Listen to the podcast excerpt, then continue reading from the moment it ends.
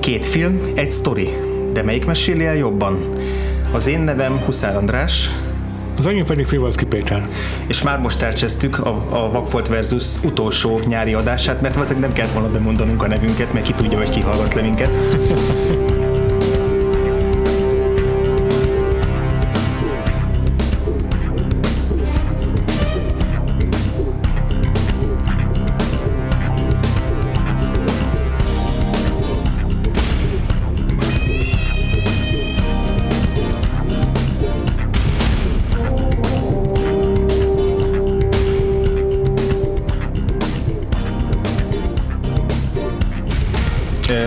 ebben az adásban két klasszikus filmről fogunk beszélni, visszaugrunk nagyon az időben, sokkal jobban, mint eddig.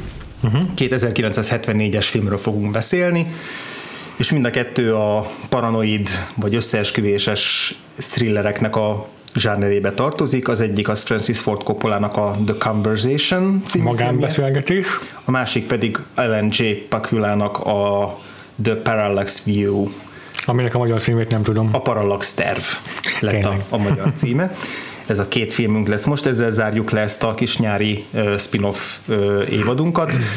Uh, itt ugye a, a, a zsáner az, ami közös, tehát itt igazából picit azért lók ki szerintem az eddigiek közül a, ugye a, a Vakfolt versusnak a tematikájából, hogy ikerfilmek, két olyan film, ami tényleg nagyon azonos témát dolgoz föl kb. egy időben, mm. csak általában nagyon máshogy mert hogy itt igazából ugye egy műfajról van szó, ami a 70-es években nagy, kifejezetten nagy népszerűségnek örvendett, mm-hmm. és most ez a kettő pont egy évbe esett, és ezért akartuk kiválasztani őket, meg hogy meg egyébként is érdekeltek minket ezek a filmek. Már egyébként érdekes módon 1974 így az ilyen ikerfilmek éve volt, vagy hogy is mondjam.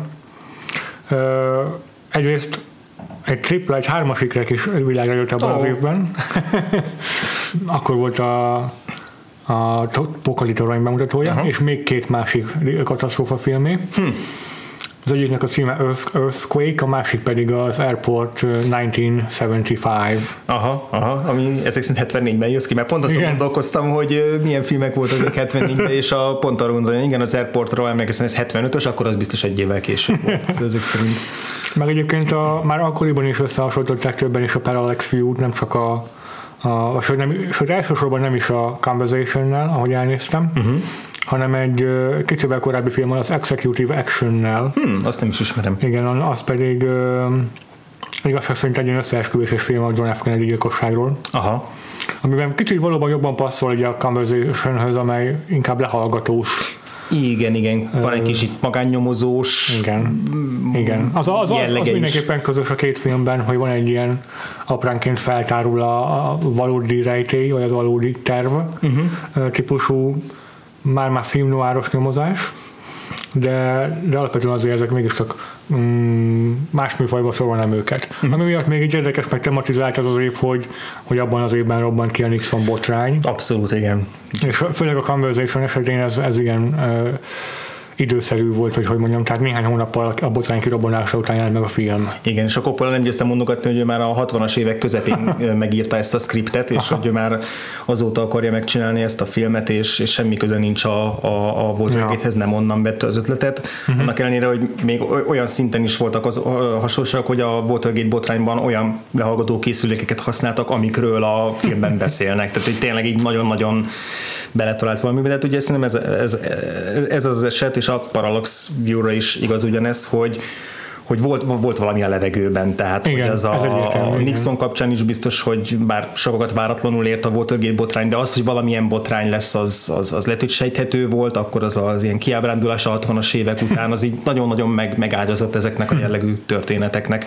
És hát abban az évtizedben, az ezt megelőző évtizedben a sorozatos uh, merényletek nem csak Kennedy-vel, uh-huh. hanem Martin Luther King, a Malcolm két, X. A két Kennedy. Igen, igen, igen ezek biztos, hogy rányomták a bélyegeket a közhangulatra, és hát azt mi pedig a saját közelmúltunkban nagyon jól tudjuk, hogy egy 9-11 egy évtizedre meg tudja mhm. határozni a filmkészítést, vagy a, vagy, a, vagy a közbeszédet. Igen, és hát ez is egy, gyakorlatilag egy hosszú évtizeden keresztül kitartott ez a műfaj, mert uh-huh. a, talán a mandzsúriai jelölt lehetett így a kiinduló pontja, vagy az egyik, hmm. egyik legelső példa, ami még a 60-as évekre datálódik vissza, aztán a 70-es években jött egy csomó, a keselyű három napja, akkor a, az elnök emberei. Ugye Már ugye konkrétan volt egy botránynak a feldolgozása. Így van, igen, a, a két újságírónak, a Woodwardnek meg a Bernsteinnek a, a nyomozásáról. Szintén J. Pakula rendezésében, uh-huh. akinek van is egy ilyen egy ilyen nem kanonikus konspiráció trilógiája, amiben a második elem a, a Parallax View. Parallax igen. View. Igen, és a harmadik darab az a Clute című igen, film. ami azt mondom, a 71-es talán. Igen, igen és szóval, hogy meg még volt több másik példa, most nem fogunk felsorolásra bocsátkozni, és hogy egészen Aha. a De Palmának, a Brian De Palmának a blowoutjáig, tehát az hmm. még 80-as évek eleje, az még abszolút beleírik ebbe a vonalba, aztán a 80-as évek azok kicsit más, más vonalakat képviseltek, és ugye tök érdekes erről, mert korábban a, a korábbi adásban is beszéltünk a ezekről az ezret forduló körül lehallgatós filmekről, hogy akkor megint lett egy ilyen reneszánsza ezeknek ja. a, ennek a témakörnek, és hát aztán itt a, az NSA botrány, meg a Snowden botrány után, meg aztán végképp. Ja. Uh, minden filmben megjelenik ez az elem, a Born Rejtétől kezdve igen, ilyen igen. kémes és, filmben felbukkan. És tök érdekes összevetni, hogy, hogy manapság ez már egy ilyen késztényként kezel dolog, hogy a, a, az állam az mindenkit lehallgat, és ez ellen nem tettünk semmit, bele kell törődnünk, mert ezzel jár a technológiai fejlődés, meg a, az, hogy a GPS-ünk, meg a telefonunkban minden benne van, ez fel kell áldoznunk a saját privát szféráknak egy tetemes részét, és ugye ebből, ebből indulnak ki ezek a modern igen, igen, igen. paranoia thrillerek, vagy lehallgatós filmek, és hogy akkor meg még ez egy ilyen tök nagy újdonság volt a nézőnek, hogy hmm. ez, ezt még úgy meg kellett magyarázni, ez még egy ilyen ráismerés volt, hogy hoppá, valaki figyel minket, ez még sok hatás volt, és itt tök érdekes, így modern nézőpontból is visszanézni megnézni ezeket a filmeket, hogy nem tudom, hogy neked egyetem mennyire működtek, vagy menjünk még egy picit vissza, hogy láttad-e bármelyik filmet, mennyire tudtál róluk, mennyire érdekeltek? A Conversationről rengeteget tudtam, de nem láttam soha. Kép, képes, hát valószínűleg volt, hogy ment a tévében, amikor jelen voltam egy valahol, mert hogy rengeteg kép... Már nagyon izé, szándékosan köd, ködösen fogalmazó, hogy nehogy valaki igen, gyanúsítjuk. Ilyen képek beégett, beégetődtek a, a retinámba a filmből, például Gene Hackman és a Fekete Kutyának a megjelenése az egy ilyen nagyon szép felvétel a filmben egyébként is, meg valahogy emlékeztem rá. Aztán szerintem híres ilyen screenshot vagy vagy híres ilyen állókép a filmből, amikor Gene Hackman be van így kuporodva a WC mellé, uh-huh. éppen lehallgatja a szomszédot, az, az is azonnal beugrott, amikor megláttam és, és még volt néhány ilyen képkocka a filmben. Gene Hackmannek a megjelenése, az öltözködése is egy ilyen ikonikus uh-huh. uh, ruházat, amit azt hiszem a Enemy of the State-ben, vagy melyik filmben hoztak vissza később? Igen, bár azt hiszem ott, ott mint hogyha másokra is adták volna rá pont ezt a ruhát, de tehát kicsit, kicsit ott kavartak ezzel az, az, utalások, hogy nem pont ő, de hogy egyébként ha nagyon hasonlóan nézett Aha. ki azt hiszem abban a filmben is, és hogy volt egy fotó a a, a, a Gene Hackman ottani Brill nevű karakterének a mint munkaasztalán volt egy fotó, fiatalkori fotó, és az konkrétan egy conversationből vett jelenet fotó volt. Tehát nagyon, nagyon, nagyon egyértelműen átkötötték, bár ugye nem, nem mondták ki soha, Igen. hogy ez ugyanaz a karakter volna. Igen. Ez a szemben a, a Parallax fiúról talán max a címét, ha hallottam, uh-huh. de azt sem tudom egyértelműen megmondani, hogy mikor vagy minek a, minek a kapcsán nem emlékeztem rá, nekem a Pecula filmográfiából csak a későbbi munkák voltak meg, mint az elnök emberei, meg a Sophie's Choice, azt, uh-huh. azt is későbbi. Meg a Pelikán ügyirat az Meg a Pelikán ügyirat, igen, köszönöm. Uh, úgyhogy azt csak így a podcast kedvéért vettem elő, miután láttam milyen reputációja. Hm. Neked egyébként melyik filmen milyen tapasztalataid vannak? Amikor kiválogattuk a témátokat, meg a filmeket, akkor nekem úgy érem hogy mind a kettőt láttam régen, de egyikre sem emlékszem annyira, ja, uh, annyira markánsan. A Parallax tervből sokkal több maradt meg bennem, ja. és ennek azt az az okoly conversation, tehát hogy mégsem láttam. Tehát lehet, hogy ez úgy, úgy, úgy voltam vele, mint te, hogy elcsíptél egy-két részletet, meg úgy így az ilyen kulturális ködből így le, vagy cloudból így leszetted magadnak a kis információkat. Ah, ja tehát valószínűleg ez csak mindig is érdekel, de valahogy sose jutottam hozzá én Értem. se, mert, mert azért amikor tényleg láttam olyan, tehát hogy vissza szoktak térni azért ezek a képek, és a, a ja, Conversationnek ja, ja. a nagy része az teljesen új volt. Értem. A Parallax View az abszolút megvolt, tehát azt, azt hm. én még szerintem hm. középiskolás koromban Aha.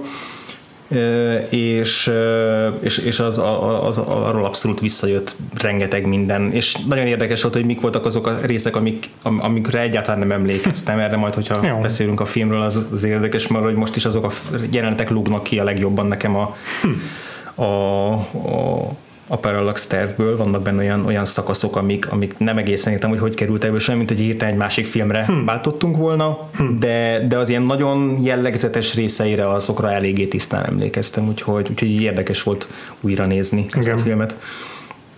Melyikkel kezdjük? A Conversation volt az előbbi. Hmm. Menjünk-e időrendbe, vagy vagy most a végén csavarjuk meg. Verjük át a hallgatóinkat. Begy, begyöpösödött módszereinket. Szerintem akkor menjünk időrendben kezdjük a, a magánbeszélgetéssel. Oké, okay, rendben. Hát ugye Francis Ford Coppoláról van szó, akinek ugyanebben az évben 74-ben jön ki a Keresztapa 2 is. Igen. A Keresztapa 1 az talán 71-es, és akkor volt ilyen hatalmas nagy siker és, és hát ugye nem volt egyértelmű, hogy ő mennyire akar folytatást csinálni neki, de ugye a stúdió rábeszélt, és akkor ehhez tudott feltételeket szabni, és mm. akkor mhm. az egyik feltétele volt az, hogy ezt a nagyon régi szerelem projektjét ezt mindenképp meg akarja csinálni. Mm. És akkor ezért volt az, hogy egy évben jött ki, meg plusz, hogy már annyira szólította a határidő, hogy így nem is tudott már teljesen foglalkozni Igen. ezzel a filmmel, tehát a utómunkák egy részét a, azt, azt, azt megosztotta a, a vágójával Walter Murchell, amiről majd úgyis fogunk még beszélni Igen. az adás során. Igen. De hogy ez tökéletes, hogy egyszer jött ki ez a két film, és hogy mennyire különböző, hogy a Keresztapa 2 ez egy ilyen óriási, gigászi nagy ja. ugye hosszra, akkor több időségben zajlik, rengeteg szereplővel dolgozik. Tényleg egy ilyen hatalmas nagy tabló, mm. ez meg meglepően szűk Igen. tematikájú meg körül, tulajdonképpen egy karakterdráma Nekem ez volt a legmeglepőbb a filmben, hogy ugye számítottam az ilyen paranoid részekre, meg arra, hogy minden összecsap a, felnek a feje fölött a hullámok, hogy bekattan attól, vagy esetleg megfigyelik. Ezt még minden sztori nélkül így ezeket mm-hmm. egy paranoia thrillernél azért lehet sejteni. De hogy ilyen nagyon érdekes volt, inkább ilyen, ilyen, ilyen mixe volt ezeknek a paranoia thrillereknek, meg a 70-es évek ilyen kis hétköznapi realisztikus karakter hmm. rajzainak. Tehát, hogy van itt egy fickó, ez a Harry Cole nevű fickó, aki Gene Hackman játszik, és hogy amellett, hogy ő lehallgat másokat ugye hivatásszerűen, amellett egy borzasztó magányos és elszigetelt figura, és, és nem csak a nem csak a megfigyelős része erős a filmnek, hanem az is, hogy ő mennyire, mennyire tényleg el van szárva a környezetétől, és, és a film alatt apránként egyre jobban belelátunk a fejébe, amennyire ő engedi, meg a film lehetővé teszi ezt számunkra, és így, így nem csak ez az őrület van meg, meg nem csak a, az összeesküvés, hanem, hanem abszolút ennek a figurának a, a teljes jellemrajzát megismerjük, és nekem ez nagyon-nagyon tetszett a filmben. Nem tudom. Nekem is, főleg, hogy Gene Hackman magállítása szerint rettentően nehezen élte bele magát a szerepbe, annyira távol áll tőle mert a mások elmondása szerint is egy nagyon nyílt, joviális figura, és pedig egy zárkózott, ö, paranoid alakot kell játszania. És egy nagyon szürke, szürke mm, figurát igen, kell játszani, és tényleg, hogyha a leghíresebb szerepeire gondolunk, azok is ilyen bőbeszédű, harsány, nagy mellényű, Igaz. A, bizé, a francia kapcsolattól kezdve a nincs bocsánatig, ő azért mindig egy nagyon, hmm. nagyon erőteljes fő. Belép ugye a jelenetbe, és onnantól kezdve így senki másnak nem hagy teret, mert annyira hmm annyira lendületes karakter, és itt pedig mindent, mindent vissza kell vennie, és ez azért biztos, hogy a, hogyha ilyen jellem a, a való életben is, ez, ez nem könnyű ezeket az energiákat így visszaszorítani, hm. úgyhogy közben érdekes legyen a figura, és ne unalmas. És ez pedig pont, pont ez nagyon is meglátszik szerintem, főleg a főleg némelyik más szereplővel összehasonlításban, hogy, hogy ez a visszafotott energia csak benne van valahogy Gene Hackmanben, főleg amikor nem tudom, nagy munkatársakkal beszél négy, négy, négy szem közt, és, és látszik rajta a feszültség, hogy hogyan próbálja meg úgy megfogalmazni, hogy abból ne derülhessen ki mm-hmm. igazából semmi, hogyan figyeljen arra, hogy nehogy más is meghallja, amit mondanak, és ott végig, végig is forcsog benne valami, valami elemi rettegés, vagy nem tudom mi az, egy ilyen állandóan maximálisan figyelnie kell ahhoz, hogy ne engedjen egy pillanatra se a védelmeit. Abszolút, igen.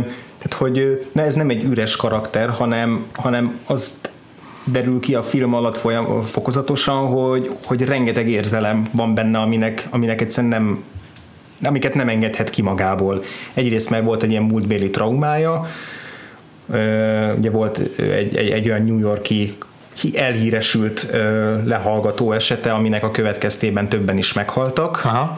és, és ennek a felelősségét félig félig tagadja, de közben minden teljesen egyértelmű, hogy ez gyötri, Igen. gyötri ennek a, a bűntudata. Igen.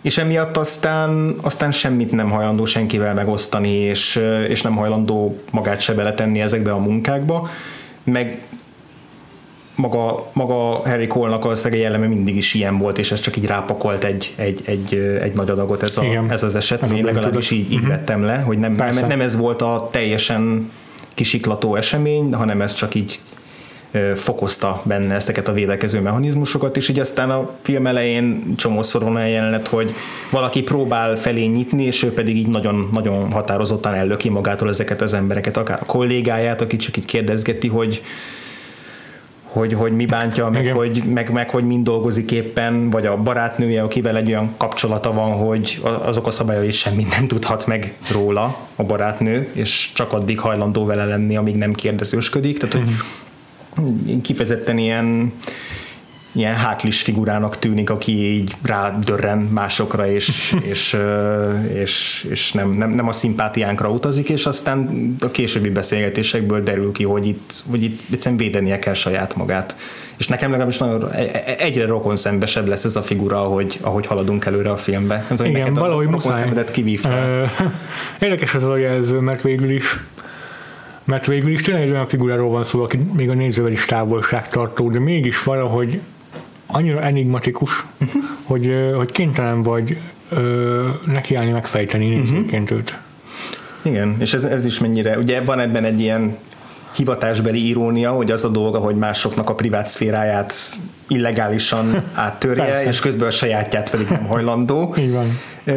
Ez az egyik érdekes ilyen paradoxon a figurában, a másik érdekes paradoxon pedig igen, ez amit te mondasz, hogy, hogy itt van egy főszereplőnk, aki semmit nem enged megmutatni magából, és közben az egész filmnek arról kell szólni, hogy mégis megismerjük valamennyire. Ez a megfigyelő megfigyelés, amit ebben a filmben Coppola produkál lényegében. Tudom, mitől még szemben, hogy Na. az elmúlt évekből, most már nem annyira az elmúltból, de a, a leginkább hasonló film, ami nekem erről beugrott, az a Das Lebes, Leben der Anderen, a mások élete a, a Szovjetunió bukása előtti időszakról a, a NSK-ban, a nem az NDK-ban a lehallgatók, uh-huh. lehallgatók munkájáról. Láttad azt a filmet? Nem, nem, az egy nagy, nagyobb voltam. Aha, az, az hatalmas hatással volt rám, és nagyon sok hm. tekintetben hasonló a cselekménye is, uh-huh. és nagyon érdekes összevetni egyébként a két főszereplőnek, a, hogy mennyire máshogyan adják meg a színészek ugyanezt a helyzetet. Hogy, hogy? Ö, Erre kíváncsi vagyok.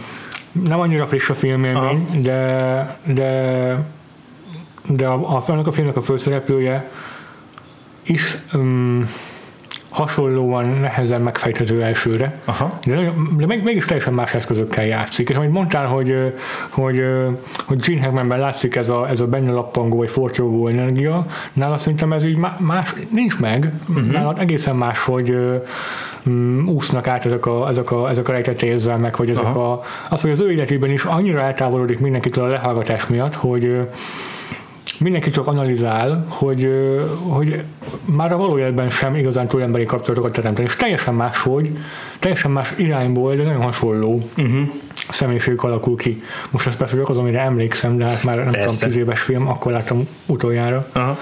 De érdemes megnézni és összehasonlítani, biztos, hogy megérnek külön egy, egy, egy beszélgetést az. Visszatérve arra, hogy, hogy Gene Hackman és a, a színészi játéka, azt akartam uh-huh. ezzel kapcsolatban mondani, hogy hogy volt egy, pár, volt egy pár olyan alakítás ebben a filmben, ami viszont számomra kívánni hallókat hagyott maga hmm. után.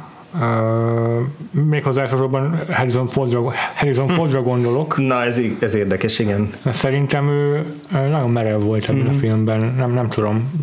Biztos, hogy ez volt egyfajta színész vagy a rendező instrukció is, mert tudjuk, hogy másmilyen is tud lenni, mm. de valahogy, mintha nem tudta volna el, nem tudott volna eltekinteni attól, hogy egy filmben szerepel, és csak egy szerepet játszik. Igen, egyébként azért Harrison Ford, én ugye szeretjük szerintem mind a ketten Harrison Fordot, de hogy de hogy azért rám mindig jellemző egy ilyen kis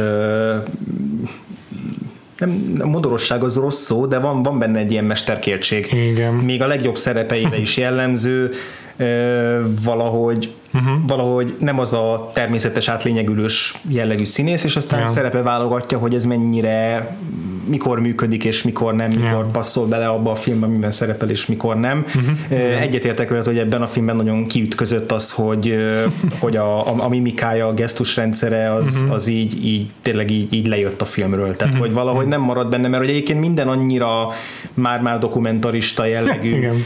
a Gene Hackman játéka borzasztóan visszafogott, és, és ehhez képest Harrison Ford mint, tényleg mint, a picit, mint egy picit másik filmbe játszana.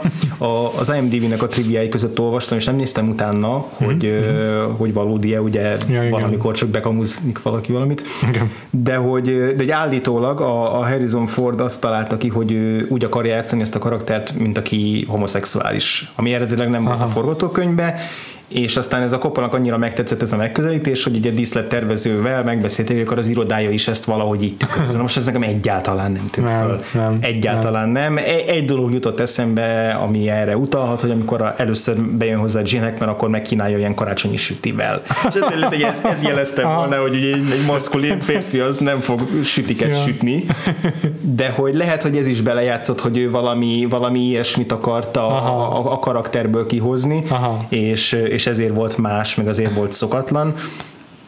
Én sem voltam bele maradéktalanul elégedett, szerintem nem, nem rossz egyébként, tehát nem, hmm. nem, nem rontja el a filmet hmm. az ő jelenléte, nem, és így érdekes látni, hogy, hogy ő tudott ilyen fenyegető figurákat is játszani, hogy itt, itt igazából ő az arca annak a, annak a ilyen rejtélyes háttér hatalomnak. Eddig még nem sokat beszéltünk arról, hogy mint lehallgatós film, meg mint paranoia thriller, milyen a film, meg hogyan működik, meg milyenek a rendezői eszközök, és ezt majd ki fogja tenni szerintem a beszélgetésünk második felé, de hogy most még egy picit maradhatunk a karakterdráma résznél, hogy nekem például az egyik kedvenc jelenetem az egy olyan szakasz volt, ami igazán nem a thriller, meg a feszültségkeltés oldaláról fogja meg a filmet, hanem amikor egy ilyen konferencia után egy csomó szereplő összeül a, a Harry Cole-nak a raktárában, uh-huh. vagy az ilyen uh-huh. ugye, munkahelyén, ez egy ilyen viszonylag nagy üres ilyen kongó ürességű raktárépületnek egy, egy szeletét így kisajátította, hogy ott dolgozzon, és ott egy csomó ember összegyűlik közt. Az egyik riválisa, egy rettenetesen idegesítő igen, figura, igen aki valószínűleg csaló is, meg ellopja másoknak az ötleteit, és így folyamatosan basztatja a Harry Colt, meg, meg egy tipikus ilyen bully figura. Hmm. meg a, a volt kollégája, a, a Stan, azt hiszem Stannek hívják a filmben, akit a John Cazale játszik, és mm-hmm. aki, akit el, elkergetett magától, és pont ennek a riválisának a, a szolgálatába állt ja. utána, és hoznak magukkal csajokat is ezek a figurák, és ott, ott van egy ilyen, tényleg, az, az tényleg olyan, mintha nem is egy, egy thrillert néznénk, hanem egy nem tudom, ilyen, ilyen családi, családi drámát. Ez nem jutott róla eszembe. Na, nagyon érdekes, a, és nagyon fontos az a jelenet, mert ugye a Harry ott nyílik meg először Aha. igazán Aha. A, az egyik ilyen odahozott női vendég, vagy női ismerős előtt, uh-huh de hogy az egész jelenetnek van egy ilyen, van egy ilyen nagyon érdekes melankóliája, meg szomorúsága. A. Az a kép ugrik be elsősorban, amikor így felpattan pár szereplő egy ilyen kis motorra, és ott elkezdenek itt körözni körbe-körbe, és a Gene-nek meg milyen tök magányosan áldogál ott az egyik, egyik oszlopnál, aztán ott is hagyja őket, ilyen nagyon szomorú zongora játék mm-hmm. szól alatta, és a, ebben a nagy ilyen visszhangos térben az egész valahogy annyira fájdalmasan szomorú. Annyira nekem hangsúlyozta azt, hogy amikor a Harry Cole társaságban van, akkor is borzasztóan egyedül marad, és hogyha valakinek mer is besélni arról, hogy mik az érzései, akkor utána azt valahogy, az valahogy vissza fog ütni számára. Hmm. És, és nagyon érdekes volt a film közepén ez a jelenet, aminek persze aztán cselekmény szempontból is van fontossága, a cselekményről még nem is igazán beszéltünk eddig, de hogy szerintem nem baj, hogyha ezt így, ezt mm. így egy, egy, picit még kiemeltük. Nem tudom, hogy neked erről a részéről a filmnek mi a vélemény, hogy ez, ez csak úgy hozzátartozott, és nem ez volt neked az elsődleges, vagy neked is így kiütközött? Ö, én a leginkább az ilyen munkahelyi drámákhoz szoktam hasonlítani, nem is családi drámákhoz, Aha. hanem nem tudom, mint hogyha az Office nézném humor nélkül, uh-huh. de hogy legalább olyan kínos volt uh-huh. sok tekintetben és, és igen, tehát egyrészt tök, tökéletesen ábrázolta, vagy, vagy, vagy, vagy fejtette ki jobban Gene Hackman karakterét ez a jelenet, plusz igen, az is nagyszerű, hogy a cselekményhez is együtt, ezúttal együtt hozzájárul, egyúttal hozzájárult. Mm. Szóval mm, ez nagyon-nagyon ökonomikus a forgatókönyv itt is, nem véletlenül jelölték ezt is Oscarra. A a keresztapa jelölése mellett, szóval abban az évben Coppola két kategóriában indult az forgatókönyv díjért. Ja, ja. Azért is kellett ez a jelenet valószínűleg, mert hogy ugye amiről beszéltünk, hogy a Erikol nem fog magáról mesélni nekünk, igen, nem igen. lesznek expozíciós monológiai. Igen. Ezért kellenek olyan írói eszközök, amikkel valamit ki tudunk csalni, és szerintem ez a legsikeresebb ezek közül az írói eszközök közül, amikor, a, amikor ez a Meredith nevű nő nagy nehezen hosszas-hosszas ilyen csábítás végeredményeképpen ki, ki húzza, ki izé, rángatja belőle azt a, azt a pár ilyen önvallomást.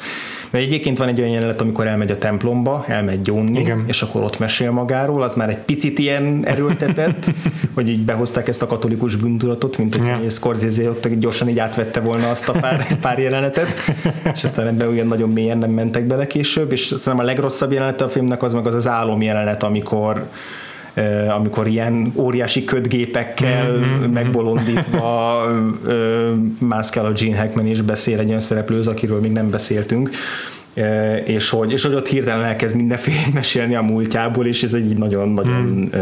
nagyon Szóval nekem, nekem nem passzolt annak a filmnek. Ez nem, nem volt elég elegáns. Nem szerencsés, igen, nem, elegáns. elegáns. Igen, igen. Egyébként mindkét filmnek szerintem van egy-egy-két ilyen nem túl elegáns pillanat, de van, ja, azt van. Belefér, belefér, igen, igen.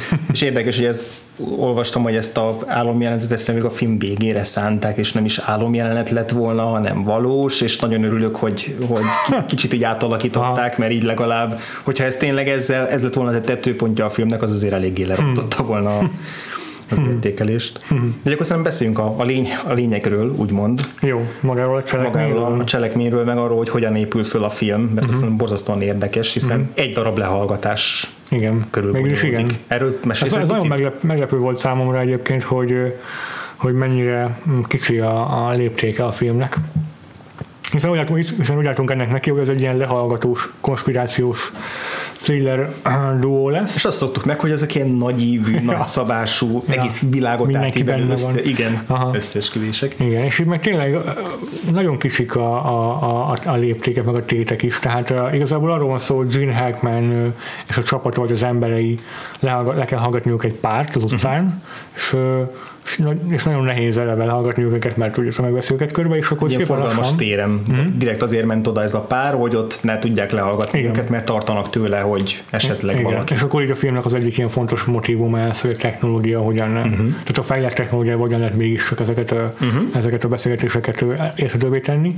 És, és szépen lassan sikerült Gene Hackmannek is össze, nem tudom, puzzle a beszédnek a, az érthető elemeiből az, hogy mi hangzik el, és és így jön rá, hogy, hogy, hogy ha nem vigyázok, akkor újból megtörténhet vele mindaz, mm-hmm. ami, ami miatt már egyszer ugye bűntudata támadt, hogy miatta meghalnak, miatta halnak meg, igen, mert hogy ugye akiket megfigyel, azok beszédbe kerülnek, és bár neki nem szabadna erről tudnia, de mégis tud róla, tehát mit tegyen ilyenkor az ember. Mm. És akkor ehhez még rájön az, hogy, hogy újra és újra újra kell hallgatniuk a felvé, hallgatni a felvételt, hogy újra értelmezze a hallottakat. Meg ide már ilyen megszállottjával is lesz a felvételnek, meg főleg a, a párnak, a női tagjának, mint egy, egy kicsit Igen. bele is szeretne, vagy legalábbis Igen, valami ilyen gáncs nélkül lovaként meg akarja menteni, és így kicsit rá, ráfixálódik. Igen, mint hogy lenne benne valóban egy ilyen megszállottság az a női hang iránt, vagy női iránt. És nem tudom, be a szót itt. borzasztó, valami, ami kimaradt. Borzasztó izgalmas ennek a, a filmnek a szerkezete, ami tényleg erre az egy beszélgetésre épül. A, a nyitó jelenet az rögtön két és fél perces jelenet, ahol felülnézetből látunk rá erre a térre, ahol, ahol a lehallgatás megtörténik. Mm. Ott egy ilyen, először azt hiszik, hogy mesterlövész figyeli őket, van egy ilyen Igen. paráztatás, aztán kiderül, hogy csak így távcsővel figyel meg lehallgat, mm-hmm. és így fokozatosan ráközelítünk a tömegre, Ö, és nem tudom, te, hogy én először azt sem tudom, hogy hova kell nézni. Fogalmam sincs, hogy mit kell nézni, csak meglátod a Gene hackman de a kamerát nem különösebben érdekli. Igen, igen. Nem érted, hogy akkor mit keresít, és egy idő után rátalál a vizuálisan is, meg, meg, meg, meg a hangeffektekben is egy idő után megtalálja azt a két figurát, és elkezdjük lehallgatni őket mi is. Ez, ez alatt megy végig a főcím, ez kifejezetten így is igen a Coppola kérd, megkérdezte a, vágót, hogy mennyi idő körülbelül a főcím, amíg minden nevet kiírnak, és aztán erre komponálta a, a, a nyitó jelenetet. És igazából olyan az egész mint hogy innentől kezdve ebben a nyitó jelenetben élnénk. mint hogyha ez egy, egy ilyen, nem tudom, töltsér örvénynek a legteteje lenne, és így elindulunk így lefelé, így spirálba ebben a jelenetben, újra meg újra így körkörösen megismétlődik. Uh-huh.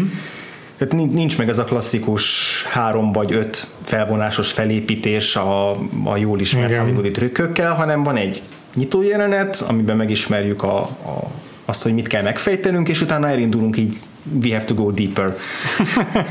Tényleg. És és, és egy idő után ugyanúgy, mint az Inception, itt is teljesen belegabajodunk ebbe a, ebbe a, beleőrülünk mi is abba, hogy megpróbáljuk megfejteni ezt, újra meg újra, ahogy mondtad is, hogy átértelmeződnek ezek a, a mondatok, mindig egy picit más lesz a hangvétele, más lesz a jelentése, más társítunk hozzá. Igen, utána, hogy többször is, direkt többször is vették fel, kicsit máshogyan hangsúlyozzanak a színészek az egyes felvételeken. Igen, és ez szerintem a, ezért legalább annyira Walter Murchnek a, a filmje, mint a coppola hmm. vagy a Jim Hackmané, ugye ez a, a Coppolának az állandó ö, izéje volt, ö, vágója.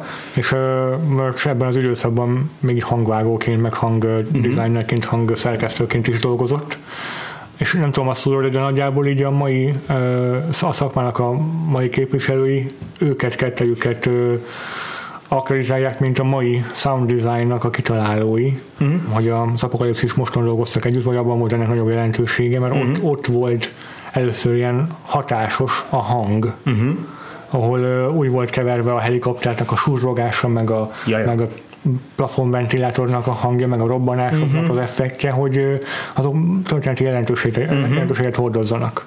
És az, hogy a vágó és a hangvágó egy személy volt, ez rengeteget segített ezen, hogy ez megtörténjen sem. Uh-huh és, és tényleg a, a, merch volt az, aki lényegében a, a Foley effekteket is produkálta, tehát amennyire én tudom legalábbis ténylegesen a hangeffekteknek a gyártásával is foglalkozott, nem csak a vágásukkal. Hm és, és az a mai iskolának ők a megteremtő. És, a, és igen, és a Conversation után jött a, az apokalipszis most, és úgy ebben volt nagyjából Igen. ez a gyakorló kör, vagy hogy mondjam, a, azzal, hogy a lehallgatásnak és a különféle hangeffektusait, meg a hangkeverése az itt jelentőségteljes minden jelenetben. Borzasztóan modern ennek a filmnek a, a, a, hangkeverése, meg a hangeffektjei, tehát annyira sokrétűek, meg annyira izgalmasak a a, ilyen szempontból az egyik kedvenc részem a, az a korábban emlegetett ilyen raktárbeli buli után, amikor ott marad a, a meredith és, és így lefekszik egy, egy ilyen pricsre. Igen. É, és akkor elkezdi beúsztatni megint a, a Walter Murch ezeket, a, a, mert megy éppen a, a háttérben beindult a, beindították a, a, a szalagot, és megy a hangfelvétel. És egyrészt pont a, tök jó párhuzam, hogy pont az a szakasz indul, amikor a, a lehallgatott pár női tagja arról kezd beszélni, hogy lát egy hajléktalan tapadon, és hogy vajon neki is voltak szülei, és most, most pedig itt, itt, itt van magányosan egyedül, és ez milyen szomorú. És a, a Gina meg pontosan olyan mm-hmm. testtartásban fekszik a padján, ugyanúgy magányos, mm-hmm. annak ellenére, hogy ott van mellette a nő, szóval ez egy érdekes ilyen párhuzamot alkot, mm-hmm. és ugye ráközelítünk, és így kezdenek így összefolyni ezek a, az, hogy mit mond a, ott a helyszínen a Gene Hackman, yeah. néha nem is látjuk, hogy mozog a szája, yeah. akkor teljesen olyan fura, furán rétegződnek ezek a hangok, hogy néha az egyik erősebb, másik erősebb, miközben szól a, a felvétel, és egy nagyon furcsa, ilyen álomszerű, lázálomszerű egyveleg lesz belőle, és aztán ez kihat a film hátra lévő részében, ami egyre inkább horrorisztikus, meg egyre Szóval egyre inkább megbomlik az, hogy most mi az, ami valóság, mi az, amit a Gene Hackman képzel, vagy legalábbis bizonytalanná válik. Vagy az hogy, az, hogy ami később történik, az mennyire az ő elméjének a, a szüleménye, és mennyire, mennyire valóság. Aha. Ezt nem tudom, hogy e, ezzel kapcsolatban neked mi a véleményed, ahogy elindulunk a film vége felé, te mindent adottnak készpénznek veszel, hogy tényleg úgy történt, amit ott a hotel szobában lát, vagy... Nagyjából igen, azt mondanám, hogy igen, csak, csak szándékosan van egy ilyen megtévesztés dezorientáló uh-huh. célja ez a koppoláiknak, vagy ez valószínűleg inkább merch munkája. Uh-huh. De, de igen, ez végül is ma már annyira standard megoldása hasonló ilyen féleleknek szerintem, uh-huh. hogy, hogy, hogy kézenfekvőnek vettem, hogy használja ezt az eszközt ez a film. Uh-huh. Uh-huh.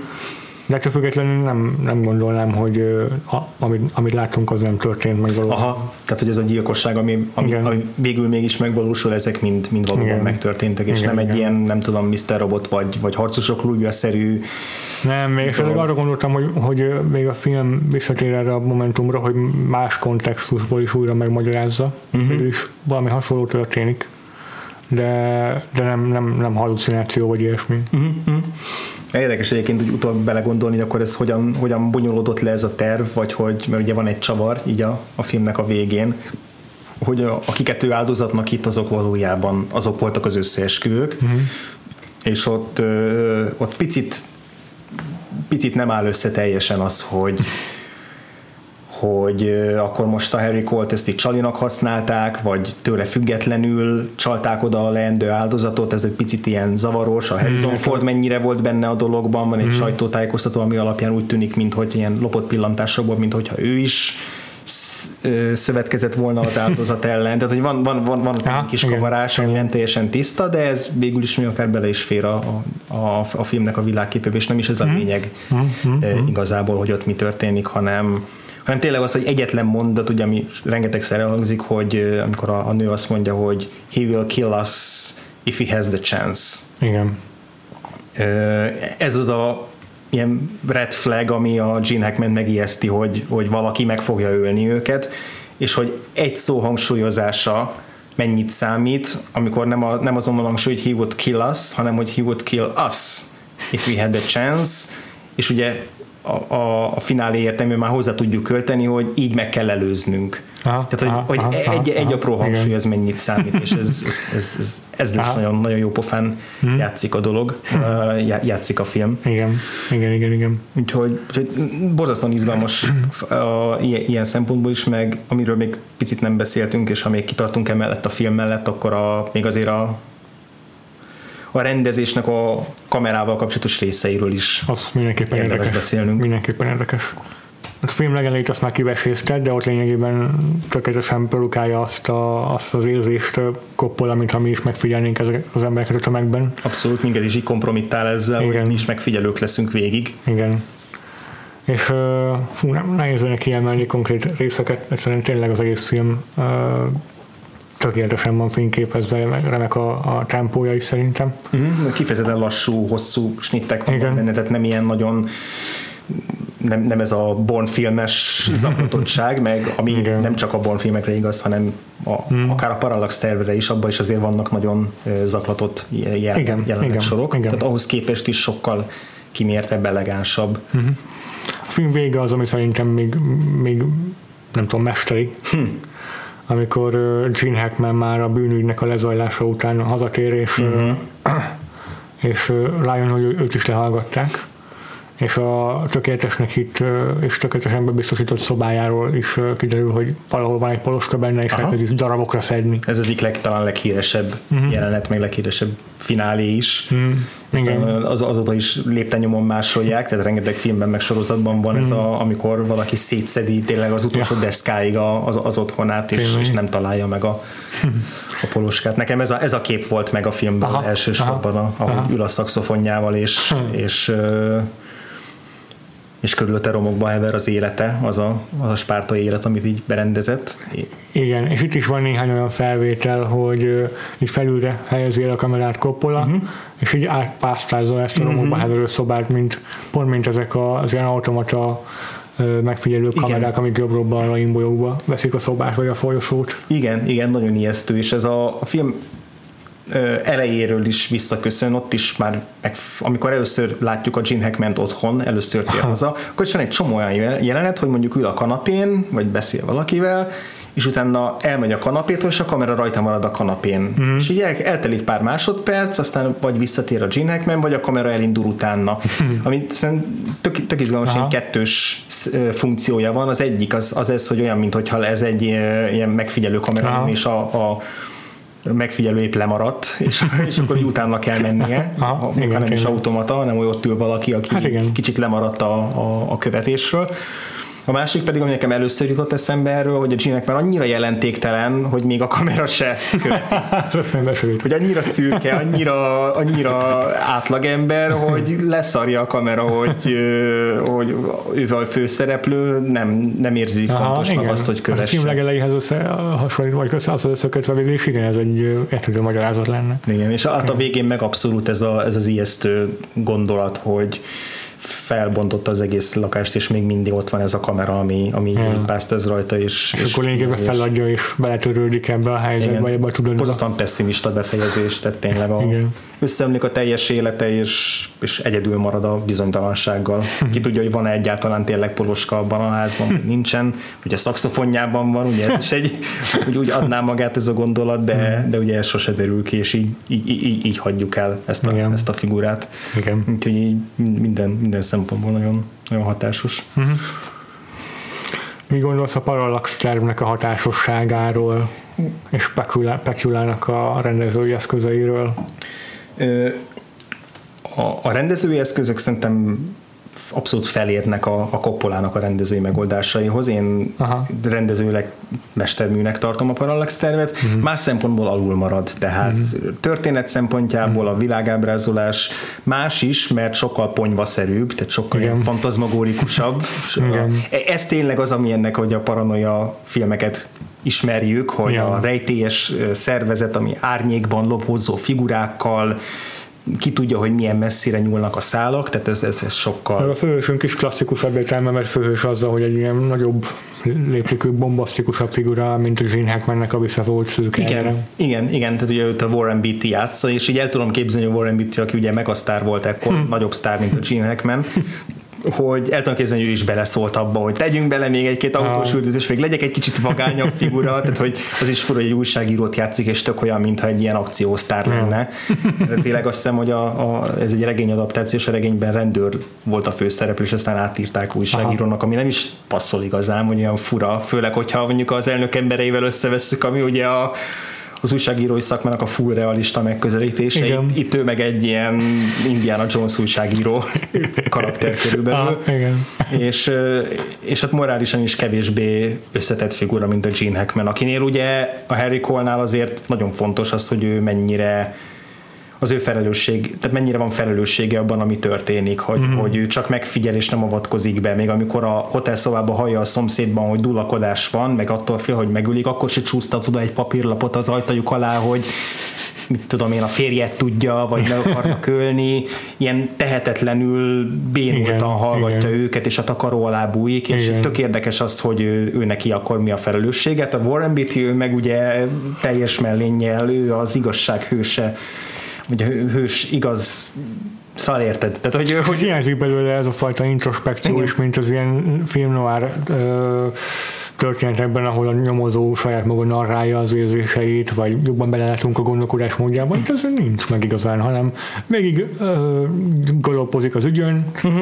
és uh, tisztességgel végig járja azokat, amivel ki lehet dejteni a, a, a, a, a rejtélyeket, de nem derül ki róla különösebben semmi. Néhány nagyon jól helyező dialóguson kívül uh-huh. nem megyünk el a karakterébe. Hát ez a tipikus ilyen a, a, a renegát, aki nem hagyja, hogy, a, hogy neki megmondják, hogy mit Igen. hogyan csináljon. Igen. És olyan szempontból érdekes, hogy egy idő után ugye arról szól a film, hogy ő jelentkezik ehhez a Parallax szervezethez, amiről azt gyanítja, hogy ilyen az ilyen bérgyilkos képző, tehát egy Roxford bérgyilkosoknak, és, és olyan teszteket tölt ki, meg olyan feladatokat hajt végre, ami alapján ugye felmérik elvileg, felmérik, hogy ő mennyire alkalmas ja. merényletek elkövetésére, és akkor ott elkezdi eljátszani, egy, felvesz egy karaktert, aki egy hirtelen haragú, meg agresszív, de igazából ő is elég hirtelen haragú, meg agresszív. Tehát hogy ez egy érdekes kérdés vett, hogy mennyire színészkedik, és mennyire tényleg saját magából táplálkozik, mm. de egyébként ez a Joe, vagy Joe-nak hívják eleve, valóban nem egy, nem egy sokoldalú figura, meg Warren Beatty sem annyira jó színész, mint a Gene hmm. Hackman, tehát ezért ez, ez, ez hozzátartozik a filmhez. Szóval ha jól sejtem, a Parallax terv az nem vágott földhöz ezek szerint. Már csak azért sem, mert valahogy én azért komplexebb összeesküvés vártam ettől a filmtől. Uh-huh. Tehát azért viszonylag straightforward a cselekménye, azt gondolom. Tehát, hogy a, a film végén nagy fordulatot leszámítva nem, nem az van, hogy jobbra-balra váltja a cselekmény a, a, a, a, a, a, az éveket, hanem csak így egyenesen végig halad rajta. Igen, egy, egy, egy viszonylag standard összeesküvés, ami biztos, mert ezer és egy hasonlót láttunk, ezért is kevésbé mozgat meg, 74-ben ez még lehet, hogy lehet. újszerű erővel hatott. De nem, nem, nem, nem, nem nagyon bővekedik fordulatokban a film, amiket így várnál egy ilyen filmtől, hogy tele van red herringekkel, meg mm-hmm. olyan, mhm. olyan elemekkel, amikről aztán kiderül, hogy nem is az, aminek hittük, vagy ilyesmi. Igen, igen, igen, igen ez, ezzel kevésbé játszik. Ugye ennek a filmnek a cselekménye az nagyjából egy olyan nyitó jelenettel indul, ahol egy szenátort megmerényelnek. Az egy remek nyitó jelenet az egy jó jelenet. Seattle-i ilyen Igen, nem tudom, tűtorony, vagy hogy hívják azt a Fú, Space Shuttle, valami ilyesmi. Az... igen, ami úgy néz ki, mint egy űrhajó. Igen. Egy felemelve egy tűnek a hegyére. Igen, igen, igen. és annak a felső... Nagyon jó, nagyon jó helyszín választás. Nagyon jó helyszín, és nagyon jó van megválasztva az a, az a snit, ami, ahol megtörténik a merénylet, mert éppen kívül vagyunk a karimáján ennek a toronynak, ott beszélget egy újságírónő, és bent egy üvegfal választja el a bentiektől, ott van bent háttal nekik, háttal áll ez a szenátor a feleségével, épp hátrafordul feléjük in nekik, és bent tart egy beszédet, és kívülről látjuk, ahogy eldődül a lövés, és egy vér ráfröccsen mm. az, az üvegre. Szóval nagyon-nagyon jól megválasztott nézőpont, hogy ugye ez, ez pont azt tükrözi, hogy nem látjuk be, hogy pontosan mi történt. És hogy bennünket is váratlanul ér a uh-huh. dolog nézőként, mert a kamera, kamera se sugalja előre nem. számunkra, hogy itt valami leselkedik. Nem, nem. Igen. Egyébként meg a, az is szerintem bámulatos, hogy itt azért 74-ről beszélünk, szerintem nem voltak még olyan nagyon könnyen kezelhetők aprócska kamerák, mint a ja. mai világban, és ezeket a böhöm szerkezeteket úgy rángatja az operatőr, hogy valószínűleg abban gerincfeldülés kap. Igen, és itt ennek a, ennek a toronynak a legtetején kommandóznak, ott rögtön az elején ott üldözik a, a, a vérmerénylőt. Igen, igen. E, és akkor ugrunk három évet, uh-huh. volt egy bizottsági meghallgatás, ahol mint a Kennedy merényletnél elhatározták, hogy egy merénylő volt, aki egy maga cselekedett, nincs összeesküvés, téma lezárva. Uh-huh. Igen. Ugye egy a gigszer, hogy akik ott voltak fönn, az a, az a néhány ember, tizenakárhány ember szépen elkezdenek meghalni. Igen. Mindegyiknek tehát meg lehet magyarázni valamivel, baleset, szívroham, stb de, de az a riporter nő, aki, aki fönt tudósított annak idején, az elkezd félni attól, hogy ő lesz a következő, fölkeresi a hősünket, Warren Beatty, akivel régen valószínűleg volt valami közös ügyük, de a Warren Beatty elintézi az, hogy te mindig minden miatt aggódsz, ilyen típus vagy, ez most megint valami, ami, ami hipohonder vagy, hagyjál békén, és akkor egy vágással... Van egy pillanat, van egy ilyen mondata, hogy ugye megkérdezi, hogy hogy akar téged valaha megölni bárki más a saját magadon kívül. És ugye René azt feleli, hogy még soha nem próbáltam magam sikeresen megölni. Igen és egyetlen vágással rögtön ott termünk a hullaházban, ahol ott van kiterítve a nő, és onnan beindul a nyomozás, elkezdi felkutatni még az egyéb ott lévő embereket, akik esetleg bujkálnak a miért merénylők ellen, és akkor egy időt rátalál erre a Parallax szervezetre, titokzatos szervezetre, a, a, akinek közük lehet ezekhez a merényletekhez, és akkor megpróbál hogy be, beépülni hozzájuk. Igen, és igen, én kurva okosnak hiszi magát, és a film még ugye kiderül, hogy gyakorlatilag dróton rángattak, igen. és kb. már az első pillanattól tudta a szervezet, hogy, hmm hogy, hogy benne nem szabad megbízni, és, és akkor inkább felhasználják a saját céljaikra. Hmm. Tehát ilyen szempontból még sokkal-sokkal pessimistább és negatív végkicsengésünk a film, és nekem ezért tetszik Igen. Ez, ez borzasztóan merész, tehát hogy így befejezni egy közönségfilmet, ahogy ez a film befejezi, yeah. totális kudarccal, hmm. az, az szerintem gyönyörű. Igen. Az odáig vezető út az kicsit, kicsit rögösebb, rögösebb mint amilyennek szeretnénk. Tehát amit a az adás elején mondtam, hogy vannak benne nagyon furcsa jelenetek, tehát hogy egyszer csak megjelenik benne egy majom, aki számítógépes játékon játszik, akkor van benne egy ilyen westernes kocsmai bunyó, ahol ah, a hős tejet kér, és így belé, beleköt a helyi izé, kis király, és egy nagyon hosszú jelenet sorban izé, tényleg, mint hogyha egy, olyan volt, mint hogyha a Top Secretnek az ilyen víz alatti bunyós jelenetét átplantálták volna ide, annyira nem passzolt hmm. ehhez a jelenethez, akkor van egy ilyen autós üldözés, aminél megint csak azt éreztem, hogy a Warren Beatty még kicsit ilyen hősiesebb színben akart feltűnni, és akkor ezért kell, kell az, hogy így, így végre pesszenek egy kicsit. De itt ezek valahogy nem passzoltak annyira a, a, a, a, a, egyébként a thriller hang, hangvételhez. Ezt el tudom képzelni, igen, én is, ahogy most, hogy mondod. Dialógusok terén szerintem jó van megírva a film, Aha. viszont egyértelműen egy, egy ponyvásabb kiadása annak, Igen. mint amit a Conversation képvisel.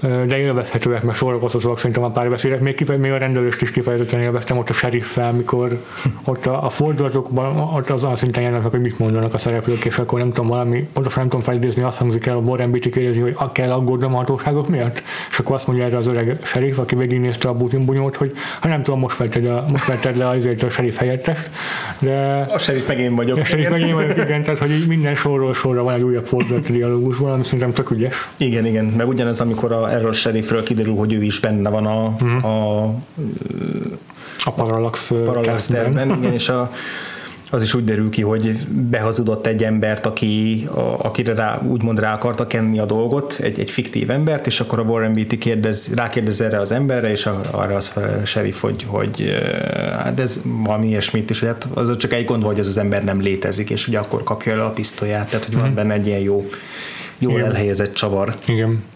Úgyhogy, úgyhogy ezek, a, ezek a részek szerintem is rendben vannak. Fú, ami viszont nagyon-nagyon rossz volt, az akciórendezés. Mármint így nem hiszem, hogy konkrétan a Petyulának a képességeivel van baj, mm-hmm. mint inkább a, a költségvetési okokkal. Egyrészt a, az, az a Space Needle akármilyen át, amikor a végén az, az első jelben leesik a mm-hmm. benélő, Ma már százszor ügyesebben mondanak meg a kaszkadőrök, hogy ne legyen feltűnő, hogy az egy megtervezett leesés. Uh-huh. Itt azért tökre lehetett így látni, hogy most el tudnák kapni, akkor rá tudnám kapni. Aha, meg aha.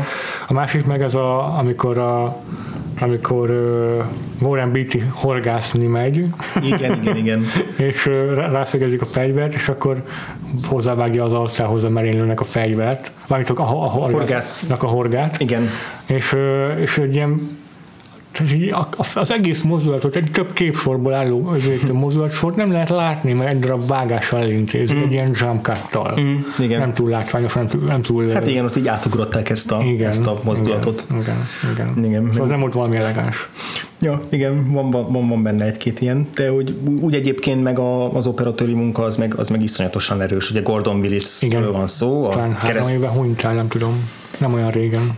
És ugye keresztapának a, a többek között a, a, az operatőre, Igen. akit így a, a a sötét, sötétség hercege ezt a, ezt a becenevet aggatták rá, mert ugye hát, aki a keresztapát látta, azt tudja, hogy mennyire jól játszik az árnyékokkal, meg a sötétség, és ez mondjuk itt is nagyon passzol ehhez a filmhez, hogy a, ezeket az öltönyös figurákat mindig így elrejti a, a sziluetteként a, a képben, meg, hmm. meg nekem az volt igen, az érzésem, igen. főleg a, a film második felében, hogy mint hogy egyre ilyen szifisebb lenne a, a film, ahogy az építészetet, meg az épületeket használja, hogy mennek fel a mozgó meg Igen. elképesztő épületek, meg belsők, meg külsők vannak, ilyen óriási üveg épületek előtt, ilyen piciben ja. ott van a Warren Beatty. Tényleg olyan, mint ezek a Logan's Run, meg a, meg a korszakbeli science fiction filmek. Igen, teljesen azt az érzést keltették, és, és hogy maga a sztori is elrugaszkodik azért a valóságtól elég erőteljesen. igen, igen. És, és ezért így illik is hozzá ez a, ez a fajta ilyen látványbeli ö, megoldás.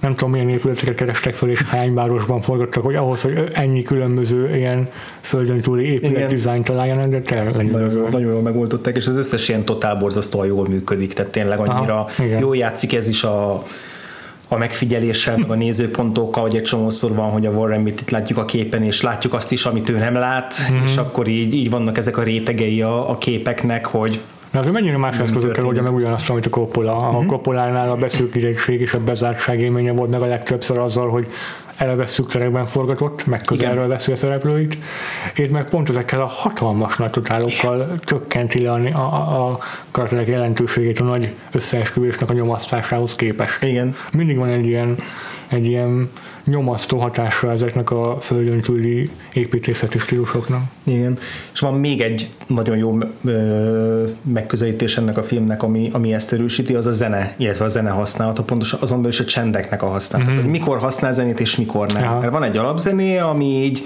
Igazából ilyen kis egész kis vidám témák vannak, és így a vidám témák alatt van valamilyen kis nyugtalanító mellék, mellék igen, téma mindig, igen. hogy ne legyen teljesen, teljesen optimista, de nekem sokkal jobban tetszett az, hogy mikor veszi ki a zenét. Egy csomó jelenetnél éreztem azt, hogy ha ma ezt a filmet megcsinálnak, akkor full menne a dobok, hegedűk, fúvósok, izé, az összes akció jelenet alatt. Az ugye nyitó jelenetben, amikor a, a tetőn üldözik a, a merénylőt, semmit nem hallunk, csak a szélzúgást, ez szerintem tök hatásos igen, abban a jelenetben. Igen, igen. Ugyanez a, a már emlegetett horgászós jelenetnél, amikor a, rá, ráborítják a Warren Beatty-re a teljes izé, víztömeget a, a gátnál. Aha, aha. Ott is végig csak a, a vízzúgást halljuk, igen, a mai igen. filmben ugyanígy dübörögne valami izé Hans Zimmer zene, vagy valami hasonló. Pontosan. És és ott a legjobban pedig a, a filmnek a csúcsjelenetében, hogy a fináléba ott, ott tökéletes, hogy ott csak azt a zenét halljuk, ami ott van a helyszínen, Igen.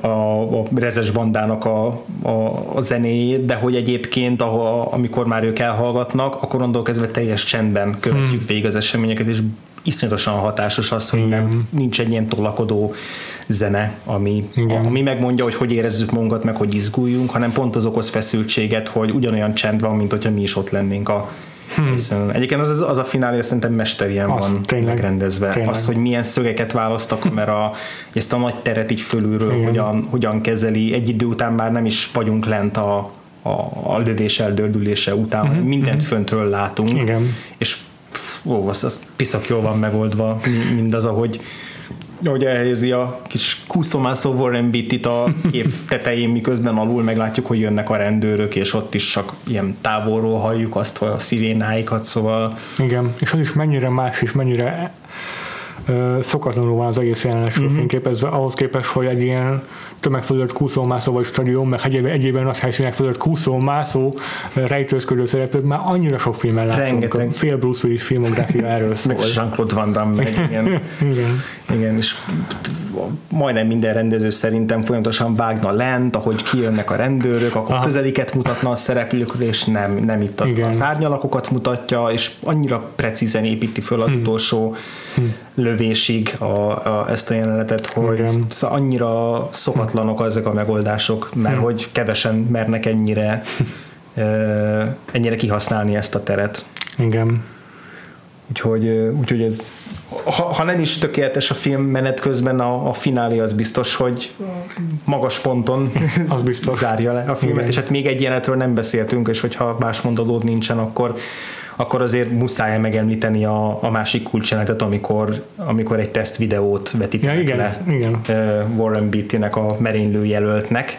Az a másik ilyen science fiction aspektusa a filmnek igen. egyébként, nem tudom, a, a mechanikus narancstól kezdve annyi mindent lehetne megidézni ezzel kapcsolatban. Ez az a jelenet amikor Warren Beatty egy álnéven bejelentkezik a Parallax Company-be, hogy uh-huh. besorozzák őt is merénylőnek, és igazából ez a kiképzésének az első lépése, vagy az nem tudom, a meghallgatása. Vagy felvételi, felvételi, igen. igen ha leütelik egy székbe, és ilyen hihetetlen távolról, nagyotából egy szék van fényképezve, alulvilágítva egy kicsi hát, háttérfényjel. Épp, hogy ki tudjuk venni, az egy szék, csak onnan tudjuk, hogy bemondja a hangos beszélő kb. ha. És elkezdenek kivetíteni neki képeket, de ilyen dihotómiában, hogy más van kiírva, mint amit képek sugálnak. Nem tudom a pontos kulcsszavakat, amiket kiírnak, de ilyen pozitívabb szavak, mint a haza, szeretet. Család, boldogság, Aha. igen, ezeket kezdik írni, és a, egy ilyen hosszú montázs, amit igen. mi is úgy láttad, hogy az egész képernyőt kitölti, tehát mint, hogy, mint hogy nekünk is levetítenénk, mint a mi ülnénk a székben, és akkor az elején ilyen klasszikus képek társulnak, hogy az anya, akkor mellé ilyen kedves igen, igen, női igen. formák, akkor a családot is ilyen összeboruló családi képek, akkor amerikai zászló, ilyen búzamező, tehát hogy mindig, mindig ilyen nagyon szép képeket társítanak, és egy idő után elkezdik ismételni ugyanezeket a feliratokat, és így elkezdik így variálni a képeket azzal, hogy bevágnak ilyen szegénységben sínylődő valószínűleg így a világvás, gazdasági világválság mm-hmm. alatti mhm. felvételeket a, a hazához, meg a boldogsághoz, meg a, a szülőkhöz, akkor egy idő után elkezdik így egymát, tehát hogy variálják a kontextust, az, hogy egy kép az mi közé kerül, teljesen más hatást kelt, hogy összevágják a Ku Klux Klant meg Hitlert a, a, az amerikai zászlóval. Hmm. És így elkezdik manipulálni. Egyrészt nyilván azt mérik, hogy milyen hatásokat váltanak ki ezt a képek, meg elkezdik ezt az agymosást is, vagy ezt igen, a manipulációt, igen. hogy hogy ez az ember, a, a jelöltjük az olyan úgy reagál -e, e, ezekre a képekre, hogy ők szeretnék, hogy hogy, hogy a hazát az mi jelenti számára az, hogy, az, hogy az ellenséggel szenvedek ki az ellenség, a náci az ellenség, vagy az én vagyok, akkor bevágják a tort, ugye a igen, Marvel figurát a, tort a képregényből, aki az elején egy ilyen hős típus, és aztán az is itt teljesen átformálódik, hogy ő lesz a nem tudom, Mária megmentő, vagy szóval, hogy mindenhez teljesen más hmm. értelmezés társul, szerintem iszonyatosan jól van összevágva hmm. ez, a, ez a kis film, hmm. és tökéletes, hogy nem látjuk a Warren Beatty-nek a reakcióját utána. Hmm. Én azt vártam hmm. volna, hogy ott akkor legyen egy közeli az arcáról, hogy ő akkor most olyan tudta tartani az álcáját, vagy, vagy izzad, vagy milyen hatással volt rá, és, és sose derül ki. Igen, érdekes. De mindenképpen rettentő hatásos jelenet, igen. Akarunk verdiktet mondani a filmekről, András? Érdemes esetleg választani, hogy, hogy, hogy melyik tetszett jobban. Nem könnyű igazából. Nem könnyű, mert annak ellenére, hogy a Parallax View-val kapcsolatban picit több negatívumot hoztunk föl, azért az is egy pozitív, abszolút uh-huh. pozitív filmélmény. Uh-huh. Igen. A, a, a conversation meg megvan az, hogy picit arra számítottunk, hogy ilyen nagyszabású lesz, és ahhoz, uh-huh. meg, ahhoz képest meg visszafogott, ami előny, de hogy így valahogy kiegyenlíti a kettőt. Szerintem is. Szerintem úgyhogy, úgyhogy nálam lehet, hogy azért a Conversation tart még mindig előbbre, hogy azt most újonnan láttam, tehát az Aha. nekem még egy ismeretlen élmény volt, és ezért így a hatása az, Aha. az nagyobb. Én talán azt nevezném még meg kedvencemként, de, de hogyha egy nézői szavazásra bocsátanánk, és a Parallax győzne torony magasan, az se, az se bánnám. Igen, igen. Fú, nagyon nehéz válaszolni tényleg. Mm, most minden egyes aspektusát a fénykészítésnek végignézném, akkor szerintem a Conversation jön neki győztesként, mert abban a, igen, és, és tényleg annyira összeáll benne a zene használata a hangeffektusokkal, a képvilággal, a színészi játékkal, uh-huh. hogy abban, abban nem, nem, nem lehet belekötni. Vagy értek. Igen. Míg Pekulánál azért néha nem lehet tudni, hogy most mennyire akart a ponyvára menni ezt, és Igen. mennyire akart elnagyoltan ábrázolni, és mennyire akart ugye a zsigereinkre hatni azzal, hogy az valamennyire még csak valóságos, vagy, vagy, vagy realisztikus cselekmény. Igen, de mind a kettő meg kifejezetten merész film, uh-huh ezen a műfajon belül, mert úgy egyébként is, tehát hogy mindenképpen ajánljuk azoknak, akik, akik még nem látták őket, és valamiért végighallgatták ennek ellenére az adásunkat. Igen. hogy még akkor is, hogyha itt lelőttünk fordulatokat, akkor is érdemes megnézni, mert hogy nem, nem, nem csak a, a, a csavarossága, Igen, sőt. sőt nem, is, nem is igazán a, a, az az elsődleges er, erénye ezeknek a filmeknek. Nem azért időtállóak, hanem mert tényleg ennyire profi munkák, ennyire és többször nézhetőek igazság mind a Abszolút, teljes mértékben.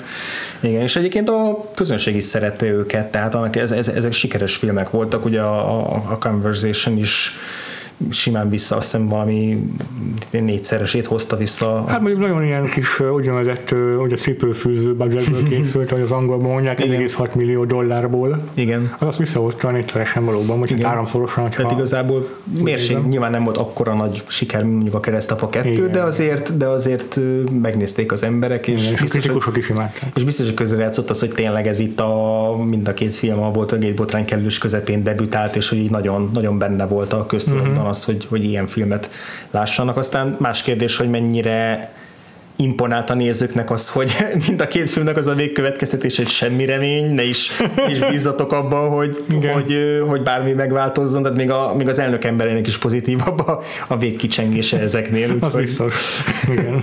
Ebben nem volt köszönet. Igen. Sajnos, hogy mivel a 80-as évek előttről kevesebb valahogyan a feljegyzés az interneten, ezért elég nehéz kideríteni, hogy pontosan mennyibe kerültek ezek a filmek, és mennyi pénzt hoztak a mozipénztaraknál. Box Office Mojo, amit eddig szoktam használni, az kifejezetten üres. Viszont azért a Wikipédiáról valamennyire kiollóztam az információkat, amire szükségünk, szükségünk van, de nem is a box office-szal kezdeném, hanem a kritikai fogadtatás, amiről már beszéltük, hogy mind a két film esetében igencsak pozitív, és természetesen itt is benne van az a disclaimer, hogy nem a korszakbeli kritikusoknak az értékelését fogom itt hanem analizálni. Azóta. Igen, hanem ami a Rotten tomatoes felkerült, meg Metascore-ra, Igen, IMDb-re. teljes utóéletét felüleli kvázi. És utólag azért mindig máshogy, máshogy ítélnek meg filmeket, mint a korszakban. Igen. Ami azt illeti, a Conversation szerintem szerintem már a korszakban is, és még uh-huh. most is ugyanolyan kitartóan éltetik a kritikusok, és lelkesednek érte. Mit gondolsz, hány százalékon áll Rotten Tomatoes-on? Hát én 90 körül biztosan. 90 és 100 között mennyire tippelnél? 95. Jó. és a Parallax View hozzá képest alacsonyabban? Vagy hát szerintem valamivel alacsonyabban, de nem hiszem, hogy sokkal. Aha, jó. Egyébként elég jól meg, megközelítetted, a Rotterdam 98 százalékon van a Igen. Conversation, ez úgy jön ki, hogy 42-ből egy negatív kritika van, hiszem, és, és a Parallax View pedig 92 százalékon. Uh-huh, uh-huh. Talán három vagy négy negatív kritika esett ott be. Igen. Mm, átlagpontszámban egyébként kerek egy pont az eltérés, 8,7 és 7,7, hogyha a rottenes kerekítést uh-huh. alkalmazzuk. IMDb-n is nagyon hasonló az érték, de azért várok egy tippet tőled a conversation a nézői fogadtatására, uh-huh. hogy egy töltéses skálán IMDb mekkora pontszámuk hát, van. 8 és fél mondjuk. Hmm, ez azért elég jó, jó, jó, igen, jó indulatú, mert 7,9 a ja, Conversation. Annyira nem szeretik akkora. Igen, és mondom, a különbségek azok szinte minden azonosak, a nagyságrendileg legalábbis, a Parallax 7,2 az IMDb. És metascore nincsen valamiért, viszont a, a Conversation-nek a metascore 86 uh-huh, uh-huh. százalék, vagy hát pont a százból. Uh-huh. Úgyhogy igen, az elég erőteljesen pozitívak a fogadtatásaik. A Parallax View egyébként inkább jobb lett az idő során, tehát annak idején annyira utólag nem értékelték, mint most. Uh-huh. Utólag. Igen ott a Conversation meg ugye Roger Ebert azt szembe válogatta minden, minden idők tíz legjobb filmje közé is egy időszakban, meg a könyveibe is írt róla rengeteget, tehát hogy ő azt, azt a filmet nagyon-nagyon imádta. És, és hát a, a, az akadémia is nagyon szerette. Hm. Annak ellenére, hogy tényleg azért egy másik Coppola filmmel versenyzett ugyanabban az évben, ami hihetetlen. Minek óriási renoméja volt, ugye? Igen, három Oscarra jelölték, a legjobb filmet is megkap, majd hogy arra is jelölték, hm. a legjobb hangra is jelölték, a Merchet, illetve az a legjobb forgatókönyvről beszéltünk, amiben az eredeti kategóriában ez indult, és akkor a meg az adaptáció kategóriában indult, és az el is nyerte a, a díjat. Tehát Coppola végül is csak az egyik forgatókönyvről díjat vitte haza. Uh-huh. Az is valami azért. nem panaszkodhat. Az, az, az, is szép teljesítmény. Igen, egy évben két filmet igen. halmoznak el jelölésekkel. Igen, igen, igen. Kíváncsi mit gondolsz arról, hogy melyik film hogyan uh, bekerült mondjuk az évvégi top 10-be? Uh jó kérdés. A, én el tudom képzelni, hogy a, hogy a Conversation az, az bekerült valahova, a, a Parallaxol kevésbé. Uh-huh.